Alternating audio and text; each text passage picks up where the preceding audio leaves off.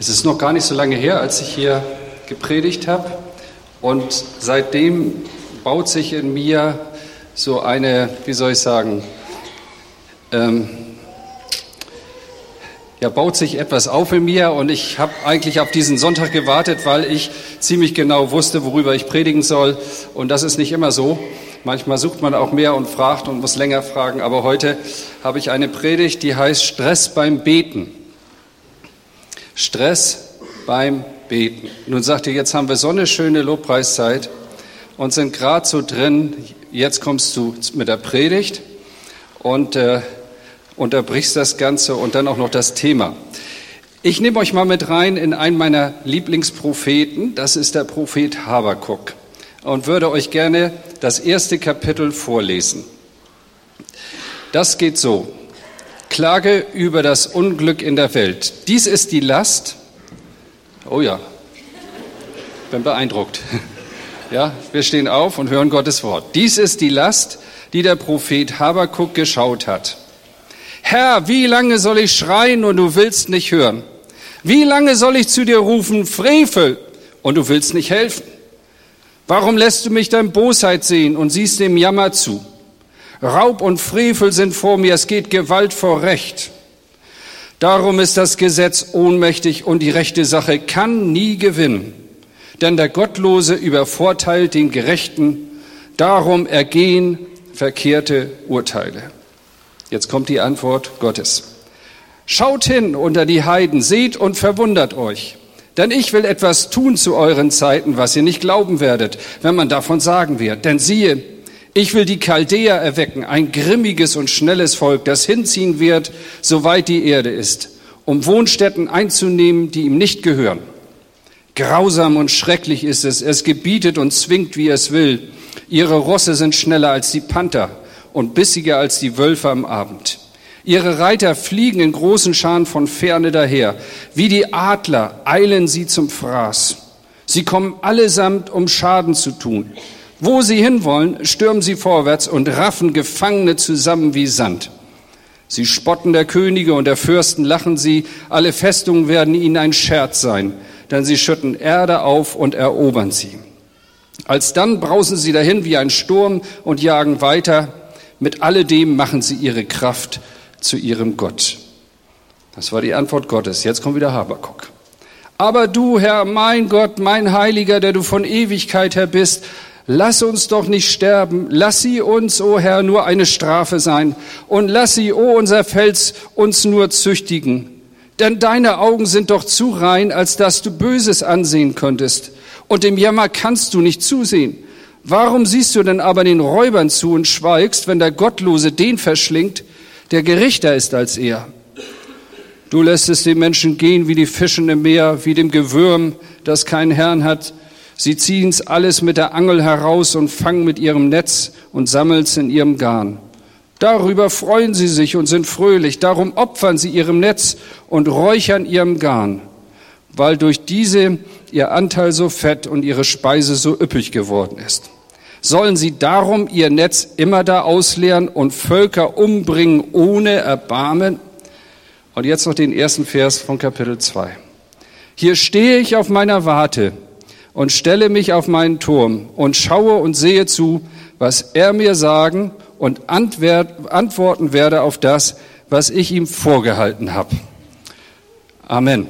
Bis dahin der Bibeltext. Ein längerer Bibeltext, aber es lohnt sich, das mal so im Zusammenhang zu sehen, denn ich werde so auf einzelne Passagen eingehen. Ich möchte also mit euch diesen kleinen Propheten Habakuk anschauen. Ich habe hier so ein paar Folien, genau, die nächste Folie. Ein paar Hintergrundinfos erstmal zur Person. Erfahren wir eigentlich gar nichts, außer dass der Habakuk heißt. Außer dass das ein Mensch war, der zu Gott geschrien hat und um Antwort gerufen hat. Von seiner Abstammung, seiner Berufungsgeschichte erfahren wir nichts. Oft ist das in den Propheten ja so, dass dann erstmal gesagt wird, wie Gott sie berufen hat, welche Berufungserfahrung sie gemacht haben, aber hier nicht. Habakuk ist wahrscheinlich ein assyrischer Vorname und der wird im Hebräischen übersetzt mit umarmen oder Herzen oder der Herzer. Also der Umarmer fand ich auch ganz nett. Oder andere sagen auch der Händefalter. Also Habakuk, der Herzer, Umarmer, Händefalter, man könnte auch sagen, der Beter. Und das würde dann auch korrespondieren mit all den Inhalten in diesem Buch. Das Buch selber ähm, hat drei Kapitel. Die ersten zwei Kapitel, und ich würde euch gerne das als Hausaufgabe geben, lest das nochmal ganz zu Hause durch. Vielleicht kommt ihr ja auf den Geschmack. Ich habe das mal ein ganzes Jahr lang sehr intensiv studiert, dieses Buch, und äh, sehr viel daraus gezogen für mich. Es gibt drei Kapitel. Die ersten zwei Kapitel sind also Dialoge zwischen Habakuk und Gott. Er sagt was, Gott antwortet. Er sagt was, und jetzt sagt er, dann stelle ich mich auf meinen Turm, mal gucken, was er jetzt sagt. Jetzt habe ich einfach Stress, jetzt muss Gott mal was machen. Ich mache alles und der macht gar nichts. Ich mache Stress hier und äh, will was bewegen und Gott, der sitzt da einfach und der gibt mir noch Antworten, die mir gar nicht gefallen. Das Kapitel 3 ist dann ein in sich geschlossener, sehr schöner Psalm. Das ist nochmal eine andere literarische Gattung. Da gehe ich dann heute nicht drauf ein. Auch eine Datumsauf, äh, Datumsangabe, ein Bezug auf irgendeinen König, der gelebt hat oder bestimmte Situation fehlt eigentlich mehr oder weniger. Man kann so aus ein paar Andeutungen in den Texten äh, herauslesen, dass er ein Zeitgenosse von Josia war und damit wäre er ungefähr in das Jahr 600 äh, vor Christus zu datieren. Nun, was hat Habakuk zu sagen? Er lebt in einer Zeit, in der das Volk, sein Volk, dem er dient, im Namen Gottes, eigentlich relativ weit von Gott weg ist. Es hingen allen möglichen Göttern und Interessen nach und auch die Liebe zu Gott und seiner Sache hat eigentlich hier gefehlt. Und nun, nun sieht der Habakuk, und das ist immer schmerzlich für einen Leiter, sieht, wie dieses Volk einen moralischen und politischen Niedergang zu verzeichnen hat. Eine ganze Generation entfernt sich immer mehr von Gott. Und das macht ihn so betroffen. Das macht ihn, ich sag mal so, das kann ich gut nachvollziehen, auch manchmal sauer. Was müssen wir noch tun? Und dann fangen wir an zu beten und man ist auch ein Stück verzweifelt. Und so beginnt der Text hier, Habakuk 1, überschrieben vor dem, vor dem Vers 1 Klage über das Unglück in der Welt oder in dem Volk Israel. Und er fängt an und sagt, das ist die Last, die der Prophet Habakuk geschaut hat. Leute, das ist nicht nur Lust, sondern manchmal auch richtig Last, wenn man so richtig hinguckt. Dieses Wort Last ist das hebräische Massa und das hat so eine Doppelbedeutung. Es meint etwas zu heben und gleichzeitig, während man das hebt, also nicht nur die Last des Gewichts zu spüren, sondern auch der Ausruf, der deutlich macht, boah, das ist ja schwer. Wir haben mal Klavier transportiert, wollten das mit zwei Leuten die Treppe raufbringen. Und ich habe dann mich ja ausgerüstet mit so einem Band hier um den Hals und so weiter, so zwei Mann, vier Ecken so ungefähr. Aber Leute, ich habe das angehoben und dann kam so auch dieses Massa. Boah, das geht gar nicht, ist das schwer. Also die Last des Klaviers und der Ausruf, das korrespondierte. Und das ist hier eigentlich gemeint, ja. Äh, das ist die Last. Er ruft es aus. Er sieht Zustände, die wie eine Last auf seiner Seele lagern und gleichzeitig fängt er an, seine Stimme zu erheben. Und dann nennt er sechs Stichworte in Vers drei, die seine Zeit beschreiben. Ich mache das ganz kurz. Einmal sagt er Frevel, das ist ein Wort, das ist ja völlig veraltet. Das heißt so viel wie Verbrechen und Misshandlung. Das ist das, was er sieht. Das ist das, was ihn drückt.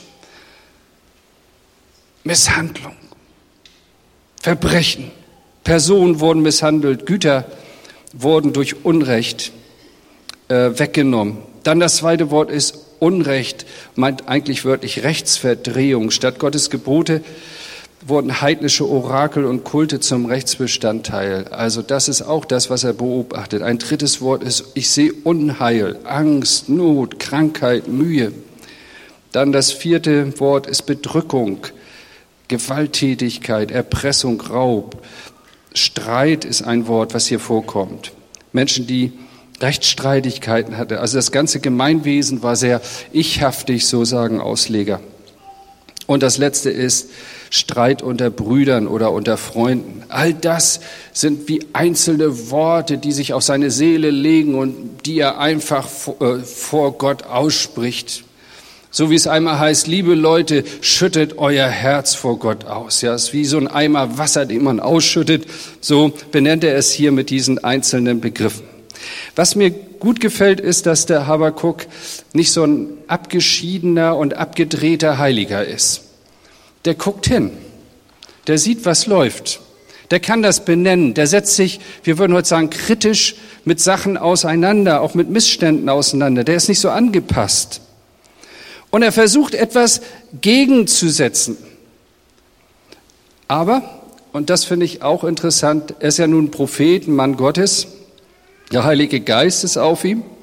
Aber bei ihm stellen sich auch sowas wie Ohnmachtsgefühle ein. Guck mal, er sagt, darum, weil ich das alles sehe, weil das alles überhand nimmt, ist das Gesetz ohnmächtig und die rechte Sache kann nicht gewinnen. Was für ein Satz.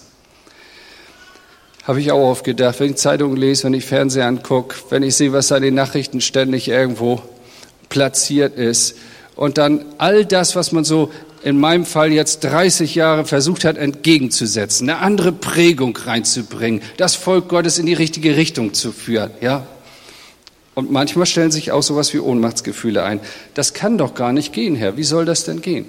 Die rechte Sache kann nicht gewinnen. Das ist Stress beim Beten. Ich bete 30 Jahre oder länger schon, über 30 Jahre für meine Schwiegermutter. Leute, hier geht es nicht um das öffentliche Gebet, sondern hier geht es um das persönliche Gebet. Und ich meine, es gibt viele Dinge, die könnte ich benennen, die Gott wunderbar erhört hat. Vielleicht sagst du ja, dann sprich doch darüber. Nein, ich möchte mal über die andere Seite sprechen, weil hier viele frustrierte Leute sitzen. Nicht so in der Öffentlichkeit mit dem Lobpreis, das funktioniert ja alles richtig gut, das haben wir richtig professionalisiert. Ist ja viel besser geworden von der Qualität in den letzten 30 Jahren, muss man ehrlich sagen. So ist meine Beobachtung. Aber das persönliche Gebet, Leute, ist ja mickrig bis gar nicht. Und das Gemeindegebet, dieses halböffentliche Gebet, könnte auch noch besser werden. Also der Eifer um dein Haus hat mich gefressen, wir wollen zum Beten zusammenkommen, da könnte noch ein bisschen mehr passieren. Seid ihr mit mir einig? Ich sage das ganz vorsichtig und bitte hört das jetzt nicht anklagend, sondern einfach, das ist eine Last. Es ist mir für mich selber und auch für das Volk Gottes eine Last. Die rechte Sache kann doch so nicht funktionieren. Das geht doch gar nicht, lieber Gott. Darum ergehen auch verkehrte Urteile. Und er sagt, wie lange soll ich schreien? Und jetzt sagt er nicht nur, du hörst nicht, sondern er ist so weit gekommen, so weit ist der zu Ende, der Mann, das als Prophet, ja, wohlgemerkt. Er sagt, du willst ja gar nicht hören, Gott. Du machst ja gar nichts. Ich schrei hier, ich mache, ich benenne, ich halt gegen, ich halte den Kopf hoch, äh, jahrelang und das ist das Ergebnis. Das gefällt mir. Wir müssen das nicht vertuschen sondern wir müssen da mal hingucken. Ich glaube, nur das ist der erste Schritt in die richtige Richtung. Also hier lief alles irgendwie nicht mehr so im ursprünglichen Plan Gottes. Und wie geht es denn bei mir? Wie geht es bei uns? Ich mache das auch oft so. Ich ziehe dann meine Schlüsse. Ich bin ja ein Analytiker. Ich kann gut dann eins und eins zusammenzählen und weiß, was rauskommt. Und sage, das lohnt sich, das lohnt sich nicht. Das geht von alleine. Das ist so meine Genetik. Das ist meine Kultur. Wir ziehen unsere Schlüsse das wird nichts mehr und dann stellen sich so Ohnmachtsgefühle ein. Wie gehen wir jetzt mit dieser Situation um, mit dem Stress beim Beten? Ich meine, das Unrecht und die Zustände, das ist die eine Seite, das war ja schon schlimm, aber der eigentliche Punkt, den Habakuk nervt und der eigentliche Punkt, der bei uns auch immer wieder bohrt, ist der, warum antwortet Gott eigentlich nicht?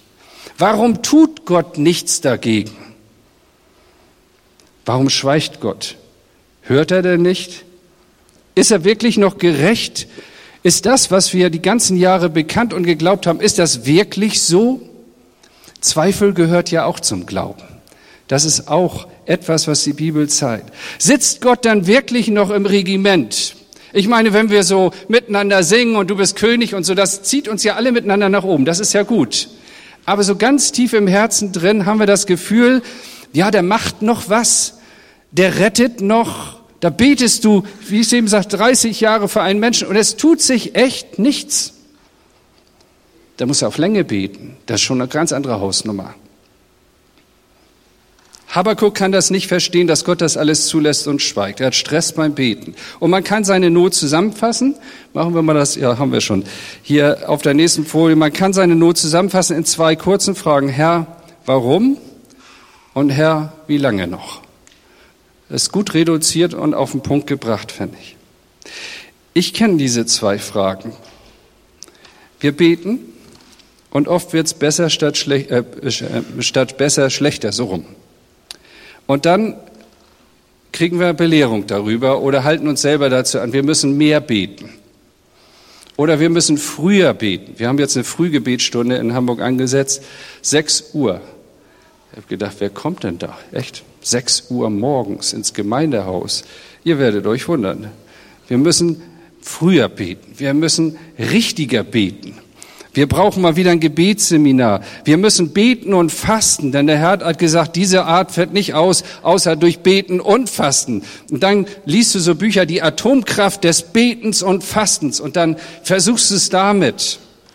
Und dann versuchst du es mit Verzweiflung und mit letzter Kraft. Und am Ende ist es noch genau wie vorher, manchmal.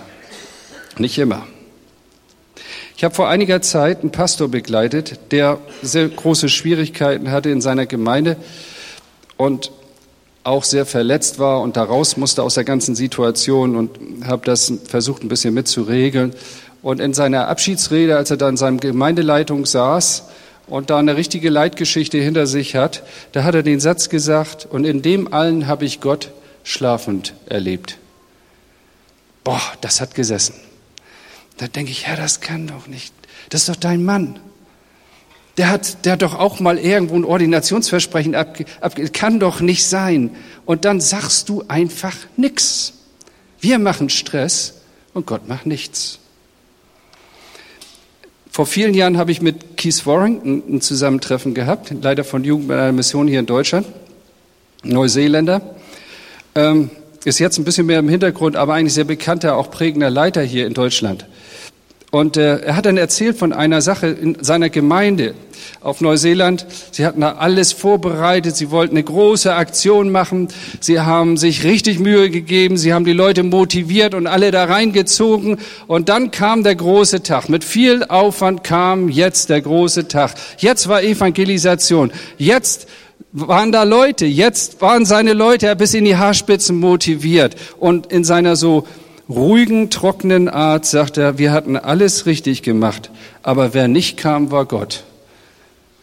Oh, das sind so Sätze, also als junger Leid, das ist schon viele Jahre her, da mochte ich sowas gar nicht hören.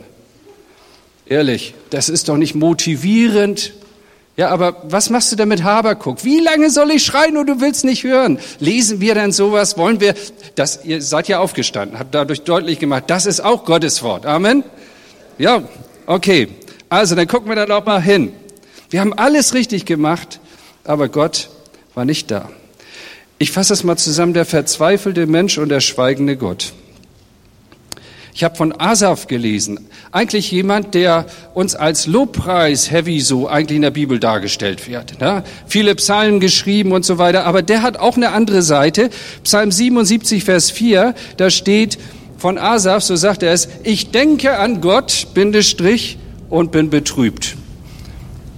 Ey, das ist genau das, was wir nicht vermuten, ja. Ich denke an Gott und mein Herz lebt auf. Ich denke an Gott und ich preise seinen Namen. Aber jetzt, ich denke an Gott und ich bin eigentlich richtig traurig. Das passt so in diese Linie rein, ja. Ich dachte, das kann nicht sein, das steht da nicht. Doch, steht da tatsächlich.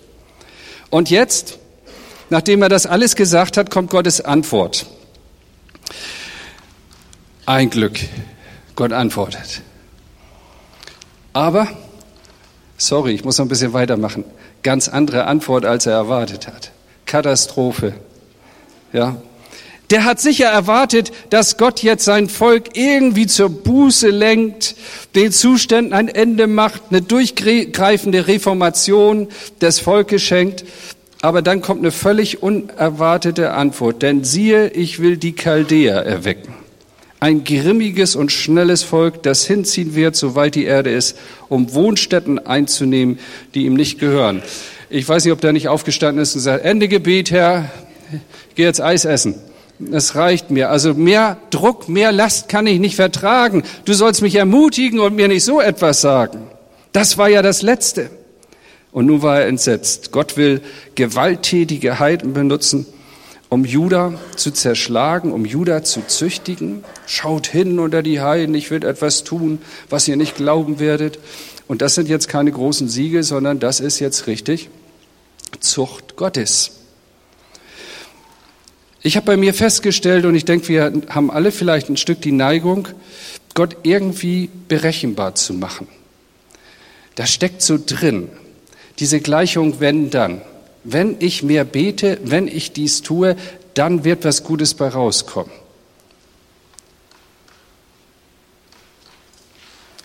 Und wir haben auch Vorstellungen, wie Gott unsere Gebete zu erhören hat. Wir rufen, warum tust du nichts? Was soll das? Wie lange noch? Und dann beklagen wir uns, Herr, aber so habe ich das nicht gemeint. Ich wollte es eigentlich ganz anders. Die Heiden, die Chaldäer will Gott gebrauchen als sein Werkzeug. Das war ihm unvorstellbar. Jetzt müsst ihr euch mal in einen Juden reindenken, ja? Exklusive Vorstellung. Wir sind das Volk Gottes. Wir sind erwählt. Das andere sind alles Heiden. Und jetzt sagt Gott zu so einem Mann mit dieser Prägung, du, ich werde jetzt die Heiden als Werkzeug benutzen. Das, das, war noch, das war noch irgendwie viel mehr, als wir uns vorstellen können. Ich habe vor einigen Jahren mal den Herbert Roos, ich weiß nicht, ob ihr den kennt, der war ein Uganda-Missionar, äh, eine Zeit lang Leiter von der Volksmission, wir im süddeutschen Bereich. Und er kam zu einer Tagung zu uns und dann hat er, hat er uns erzählt, dass er in Uganda war und sagt, wir haben Jahre gearbeitet und nichts passiert. Wir haben gebetet, Herr, veränder du, veränder du das ganze Umfeld, lass Leute zum Glauben kommen und so weiter. Und es ist mir gelungen, eine Gemeinde zu pflanzen, sagte er. Und dann kam Idi Amin, sagte er. Ein Despot, ein unbarmherziger Herrscher, hat ja unheimlich viel Blut an seinen Händen gehabt. Und er sagt, ich konnte das nicht verstehen, aber seitdem der an der Herrschaft war und eigentlich die Bedingungen sehr eng wurden, explodierte die Gemeinde Jesu. Hunderte von Gemeinden entstanden. Wir standen da und dachten, was wir nicht geschafft haben, das kriegt Gott auf diesem Weg hin. Gott benutzt so einen Gewaltherrscher, um seine Reich, um seine Sache richtig nach vorne zu bringen. Und wenn wir das so in der Bibel anschauen, dann stellen wir fest, Gott hat ja die merkwürdigsten Werkzeuge gebraucht. Manchmal Völker, Manchmal einen einfachen Stock und Stab bei Mose. Strecke deine Hand aus. Und das war so das Zeichen Gottes, das war so das Werkzeug in der Hand von Mose, das Gott gebraucht hat. Oder wenn ich denke, das Holz da, äh, das, das Eisen zum Schwimmen brachte bei Elisa, die Made bei Jona, der Esel bei Biliam, alles merkwürdige Dinge. Gott gebraucht Menschen, Gott gebraucht Umstände, Gott gebraucht Werkzeuge. Wer hat denn verstanden, dass Gott ein Holz, ein Kreuz als Werkzeug benutzt, um deine und meine Erlösung zu bewirken? Dafür muss man ja eine Offenbarung bekommen. Nun sagen manche Leute, das hat ja alles gar keinen Zweck. Hat ja keinen Zweck zu beten. Ich meine, wir schreien und Gott antwortet anders, als wir das wollen. Dann lassen wir es doch gleich, dann lassen wir doch gleich ihn machen. Und jetzt kommt Habakuks Reaktion. Er, er hört eine unverständliche Antwort, aber das können wir von ihm lernen. Er bricht das Zwiegespräch mit Gott nicht ab, sondern er setzt es fort, obwohl er Gott überhaupt nicht versteht. Und an der Stelle, Leute, glaube ich, sind etliche von uns, die das Zwiegespräch einfach abgebrochen haben, aus Frust, Stress beim Beten. Ja, ich gehe in die Gemeinde, ich will meinen Glauben auch hochhalten, aber so wirklich mit Engagement beten, das persönliche Gebet hochhalten und dabei bleiben. Ich glaube, dass, dass da einige sind, die, die einfach aufgehört haben. Habakuk zeigt uns mit seiner Haltung eigentlich, dass man es anders machen muss. Wenn Hoffnungen und Erwartungen zerbrechen, dann muss man ja doch irgendwie eine Haltung zu Gott und zu seiner Sache finden. Und entweder man zieht sich zurück und lässt andere machen. Oder man sagt, Herr, ganz egal, was du mir geantwortet hast, aber ich finde mit dir einen neuen Ansatz. Wir reden weiter zusammen, wir hören nicht auf. Also der Habakuk fasst einen persönlichen Entschluss. Aber du, Herr, mein Gott, mein Heiliger, der du von Ewigkeit her bist. Ja, und er betont jetzt dieses Persönliche. Er sagt nicht die anderen, sondern mein Gott, mein Heiliger, du bist von Ewigkeit her. Er bezieht sich auf das, was er von Gott weiß. Das ist eine ganz wichtige Lektion. Er fühlt nicht mehr. Er versteht nicht mehr. Aber er entscheidet sich.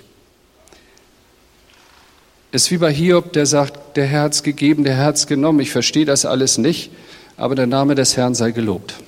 Ich werde trotzdem zu dir stehen. Ich werde trotzdem beten. Ich werde trotzdem weiter mit dir reden. Und er fängt an, das zusammenzusuchen, was er von seinem Gott weiß. Er klammert sich an Aussagen der Heiligen Schrift. Er sagt im Vers 12, du bist von Ewigkeit her. Also das hat er gewusst, das war verankert in seinem Herzen. Gott ist ewig. Daran hat er sich gehalten. Das war vielleicht nicht viel, aber das ist das, woran er sich klammert. Du bist unser Fels. Du gibst einen festen Untergrund. Du bist unser Halt. Und hier spricht er von uns. Er bekennt sich also zur Glaubensgemeinschaft der Gemeinde Israels. Habakuk gehört dazu. Das ist auch ein Kardinalfehler, den wir machen, wenn es uns nicht gut geht, wenn wir Stress haben. Dann ziehen wir uns zurück, so lange, bis es uns wieder besser geht. Leute, und dann geht es uns nicht besser, sondern es geht uns schlechter. Gerade dann, wenn es dir schlecht geht, brauchst du die Gemeinde. Gerade dann, wenn es dir schlecht geht, brauchst du deine Kleingruppe. Amen. Michi, komm. ja, gerade dann, wenn du Zweifel hast, Stress hast beim Beten, gerade dann brauchst du das Glaubensgebet auch eines anderen, der dir zuspricht. Gerade dann ist es wichtig, eine Identität zu haben, die auch ein Wir im Bekenntnis hat und nicht nur ein Ich. Unser Fels. Da sagt er weiter, Vers 3, deine Augen sind zu rein, als dass du das Böse ansehen könntest und im Jammer kannst du nicht zusehen. Also er sagt, ich weiß, du bist heilig, du bist rein. Das sind Basics, das habe ich begriffen, das habe ich in der Sonntagsschule gelernt. Wenn das nicht mehr stimmt, dann stimmt ja gar nichts mehr. Also er kratzt das zusammen, was er irgendwie von Gott weiß und irgendwo in seinem Herzen verankert ist.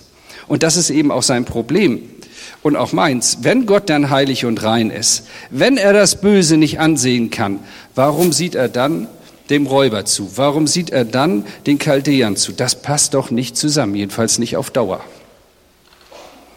Und dann beschreibt er noch die, ähm, das Wesen dieses Volkes, das ist ja sehr ausführlich beschrieben hier, von, was das für ein Volk war, wie menschenvernichtend und verachtend die Chaldäer vorgegangen sind. Ähm, sie behandeln die Menschen wie Fische, die man fängt. Du lässt es den Menschen gehen wie den Fischen im Meer, wie dem Gewürm, das keinen Herrn hat. Sie ziehen es alles mit der Angel heraus und fangen es mit ihrem Netz, sammeln es in ihrem Garn. Darüber freuen sie sich und sind fröhlich. Leute, da habe ich sogar Verständnis für. Ich habe in Ostfriesland viel geangelt. Da muss ich einen Angelschein machen, dann alle Fische auswendig lernen und alle Haken und wie groß die Fische sind und wann man sie wieder rein tun muss und wann man sie verzehren darf und so weiter. Und ich sage euch, wenn man so einen Fisch an der Angel hat, so ein Maiskorn, also für mich ist Mais immer so ein Fischfutter irgendwie. Und dann ziehst du da so einen Fisch raus und der hat den Haken hier vorne drin, günstigenfalls oder hinten drin im Rachen. Ähm, und da, bitte? und das ist schon ein brutales Geschäft. Also ich habe mir mal vorgestellt, ich würde da nicht so gerne an so einem Haken hängen. Hier habe ich jetzt nur ein Netz abgebildet, aber es gibt richtig brutale Bilder im Internet. Nur ich habe gedacht, das mute ich euch nicht zu, ja. Aber auf jeden Fall ist das das Bild, was hier aufgegriffen wird. So sind die Chaldäer. Sie behandeln Menschen wie Fische, die man fängt. Und dann sind sie schadenfreudig, wenn wenn die Israeliten da an ihrem Haken zappeln und dann lachen sie und freuen sich, wenn sie sich da winden. Und dann kommt der nächste Schritt, dann opfern sie ihrem Netz und räuchern ihrem Garn. Das finde ich auch tolles Bild irgendwie. Dann sagen sie, ja, mein Angelhaken, mein Netz hat mir all diesen Wohlstand gebracht. Es war nicht Gott, der uns dieses Volk in die Hand gegeben hat, sondern Sie räuchern und opfern ihrem Netz und ihrem Garn. Das ist ein Bild auf Götzendienst. Anstatt Gott die Ehre zu geben, die, die, der die Chaldäer als Werkzeug gebraucht, machen sie ihre Angel oder wir müssten heute sagen, ihre Technik zum Götzen. Und das, finde ich, hat auch Bezüge in unsere Zeit so. Wir sind ja relativ schnell wieder als Deutsche so zu Wohlstand gekommen und dann vergöttern wir so unsere Technik, unsere unseren Wohlstand, das, was wir geschaffen haben, erdbebensichere Brücken und unsinkbare Schiffen. Und in der DDR haben sie gesungen, ohne Gott und Sonnenschein, habe ich mal gehört, bringen wir die Ernte ein. Also so, das ist schon sehr provokant. Ja? Worauf bauen wir unsere Sicherheit? Der Mensch vergöttert sich selbst und das Werk seiner Hände. Und diesen Beobachtungen jetzt setzt Habakuk das entgegen, was er zutiefst begriffen hat. Er sagt, lieber Gott, das geht nicht. Das kannst du nicht. So bist du nicht. So habe ich dich nie kennengelernt. Das kann auf Dauer nicht wirklich dein Wesen sein. Ja. Du bist zu rein. Gottlose Leute bekommen ihre Rechnung. Götzendienst darf man nicht ungestraft tun. Und in dem Sinne möchte ich auch sagen, was mein Verständnis ist. Ich glaube auch, dass Gott sich selbst nicht verleugnen kann. Oder ich sage es mit einem anderen Satz, auch Gott steckt in seiner Haut und kommt da nicht raus. Das ist vielleicht ein bisschen einfacher gesagt. Er ist und bleibt derselbe. Als unsere Kinder so gewickelt werden mussten noch. Ich weiß jetzt gar nicht, um wen es da ging, aber ich erinnere die Situation. Wir hatten so eine Wickelkommode, einen ziemlich hohen Aufsatz, dass man sich nicht so tief bücken musste. So. Und dann haben wir mal ein Spielchen gemacht nach einer neuen Windel dann haben die Kinder hingestellt so, oder ich habe es gemacht und dann habe ich gesagt, so jetzt spring. Ne? Und das war natürlich beliebtes Spiel von der Wickelkommode in die Arme des Vaters. Und irgendwann habe ich mal gesagt, ich weiß nicht was, zu unserem Sohn oder zur Tochter, was wäre denn jetzt, wenn Papa dich nicht auffängt? Da guckt mich mein Kind an und sagt, das würdest du nie tun. Das war doch eine Lektion, oder nicht? So kann Gott nicht sein. Das würde er nie tun. Er wird Vertrauen immer belohnen. Er wird Glauben immer belohnen, auch wenn es lange Zeit manchmal so scheint, dass das anders ist. Und das wusste Mose. Er sagt, oder Gott sagt zu ihm, lass mich, ich will dies Volk vernichten. Ich meine, was für eine Aussage, das hört sich ja sehr endgültig an. Und Mose wirft sich Gott da in den Arm und sagt, das geht gar nicht, Gott. Überleg mal, was die Heiden denn sagen. Du hast es nicht fertiggebracht.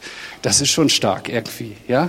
Der kennt seinen Gott, der weiß, das würde er nie tun.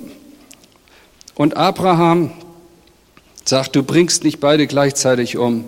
Du machst da einen Unterschied zwischen gerecht und gottlos und handelt Gott da bis auf ein paar Gerechte herunter. Ja, das würdest du nie tun. Habakuk fängt an, mit Gott zu ringen. Wie Abraham und Mose geht er argumentativ mit Gott vor. Er fügt sich nicht in sein Schicksal. Er weiß, Gott verändert sich nicht. Und dann betet er sich so fragend in diesen ganzen Komplex hinein. Soll das so laufen? Willst du dem wirklich zugucken? Sollen die Heiden spotten? Ist dir das etwa egal? Nein, so bist du nicht. Ich kenne dich. Du bist anders.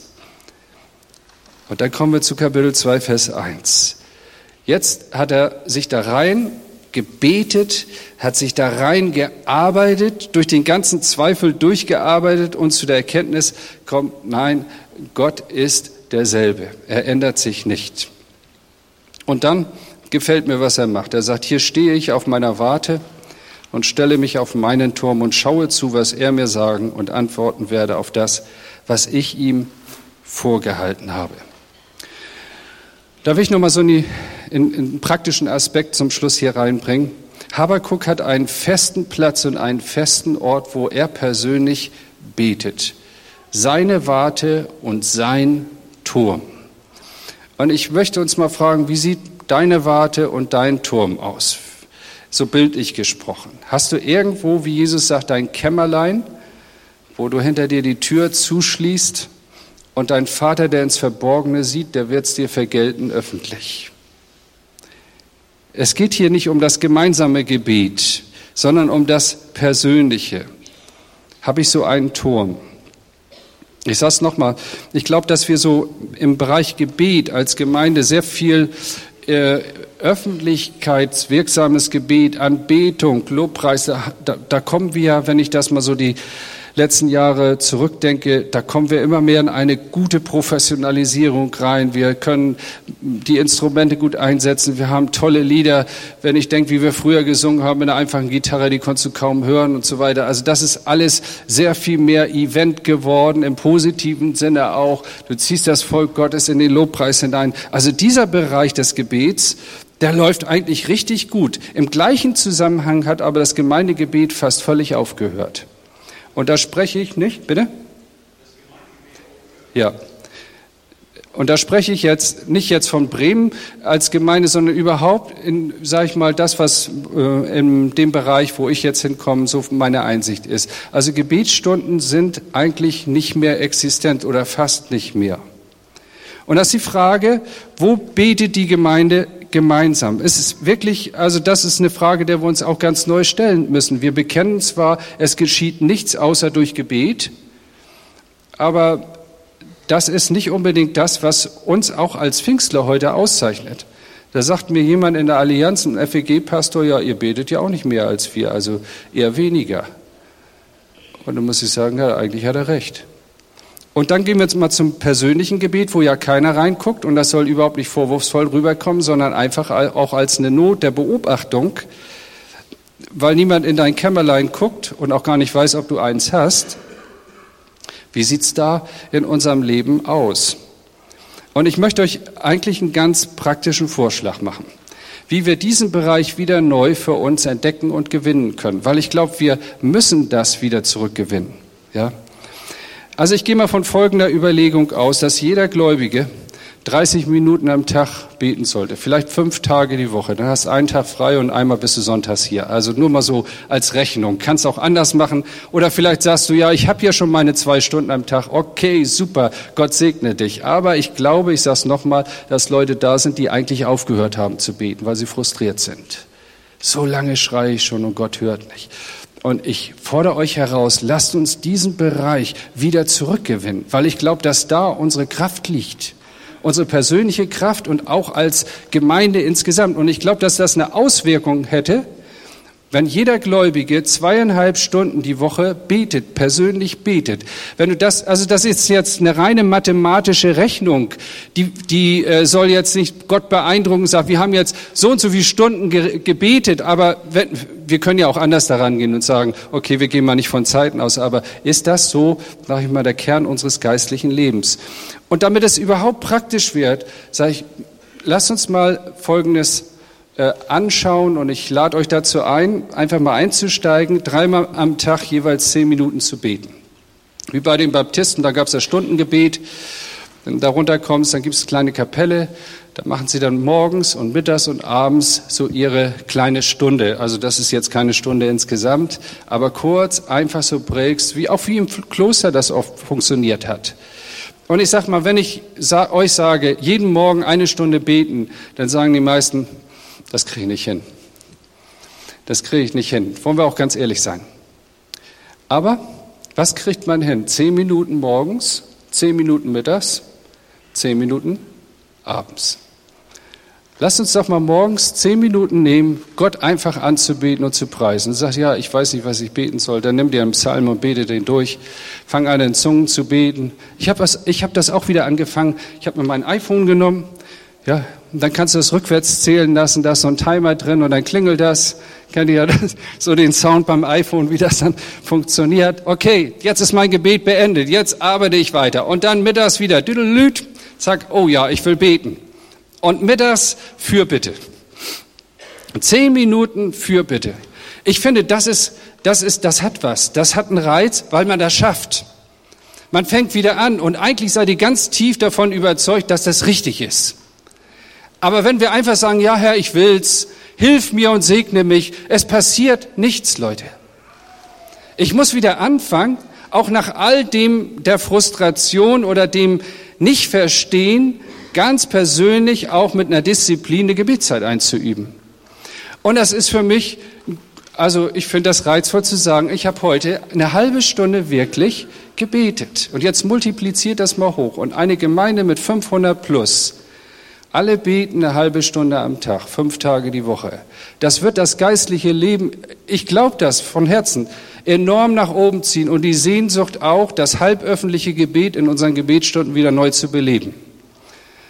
Es soll keine gesetzliche Leistung sein, bitte macht da keine Rechnung auf. Es ist nur eine praktische Hilfe, wie man das machen kann. Und ich glaube, wenn man das so teilt, dann ist das zugänglicher als wenn wir so eine lange Zeit abmachen. Ich bin ja auch oft nach vorne gekommen. Wer will ab heute eine Stunde beten? Ja, wer will das denn nicht? Also wer Jesus lieb hat, der will das, oder? Und da bin ich dann nach vorne und stand da ganz bedröppelt und habe meine Sünde bekannt, meine Gebetslosigkeit belangt. Und dann habe ich Montag versucht, das durchzuziehen. Und dann bin ich bis Mittwoch gekommen. Und dann war ich noch frustrierter als vorher. Aber zehn Minuten kann man schaffen. Und ich glaube, dass wir uns alle wünschen, dass die geistliche Dichte, die geistliche Substanz stärker wird. Und du kannst einen Beitrag dazu leisten, indem dein Herz sich nämlich verändert und du dich wieder rein betest in diesen Komplex.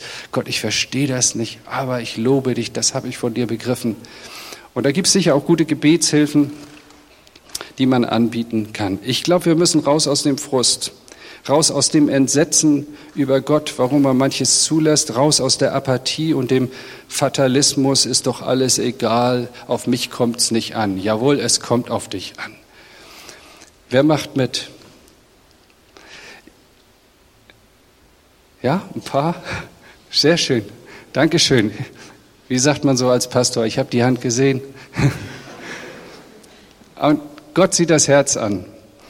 Nochmal, Leute, kein gesetzliches Vorgehen an der Stelle, aber ohne Disziplin gewinnen wir nicht das zurück, was Gott uns äh, zugedacht hat. Ich habe gedacht, wir machen das jetzt so, wir gehen ja jetzt in der Lobpreiszeit, aber wir könnten eigentlich, kommt nicht als Team, könnt ihr schon mal nach vorne kommen. Ähm, wir könnten eigentlich auch mal so ein Zeichen setzen, indem wir einfach jetzt während das Lobpreisteam anfängt zu spielen, aufstehen und mit Gott reden, persönlich reden. Ihr müsst hier nicht nach vorne kommen, aber einfach sagen, Herr, das will ich wieder gewinnen für mich, da will ich einen Anfang setzen. Und wenn du es anders machst, ist es auch gut. Das war nur ein Vorschlag. Lasst uns diesen Weg miteinander gehen und den Stress beim Beten hinter uns lassen und die Freude beim Beten neu entdecken. Amen.